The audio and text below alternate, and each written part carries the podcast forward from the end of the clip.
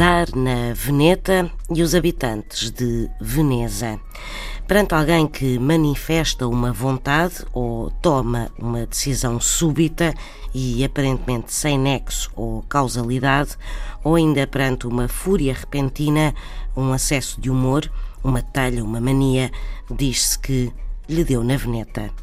Veneta corresponde a um acesso de loucura, uma fúria repentina, e a palavra vem do francês, de venette. Ora, segundo os dicionários etimológicos da língua francesa, venette é um termo que surge ligado aos venetos, um povo que habitava a região romana da Venécia, ou Véneto, atual Veneza. Aliás, ainda hoje, ao dialeto aí falado, se chama o Véneto.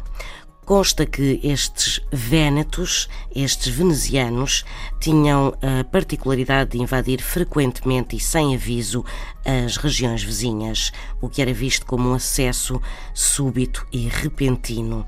E daí que mais tarde se ter começado em França a chamar a uma ação descontextualizada e sem nexo e também de um acesso de loucura que era uma venete e do francês passou para o português veneta, dar na veneta, manifestar ou agir de forma súbita.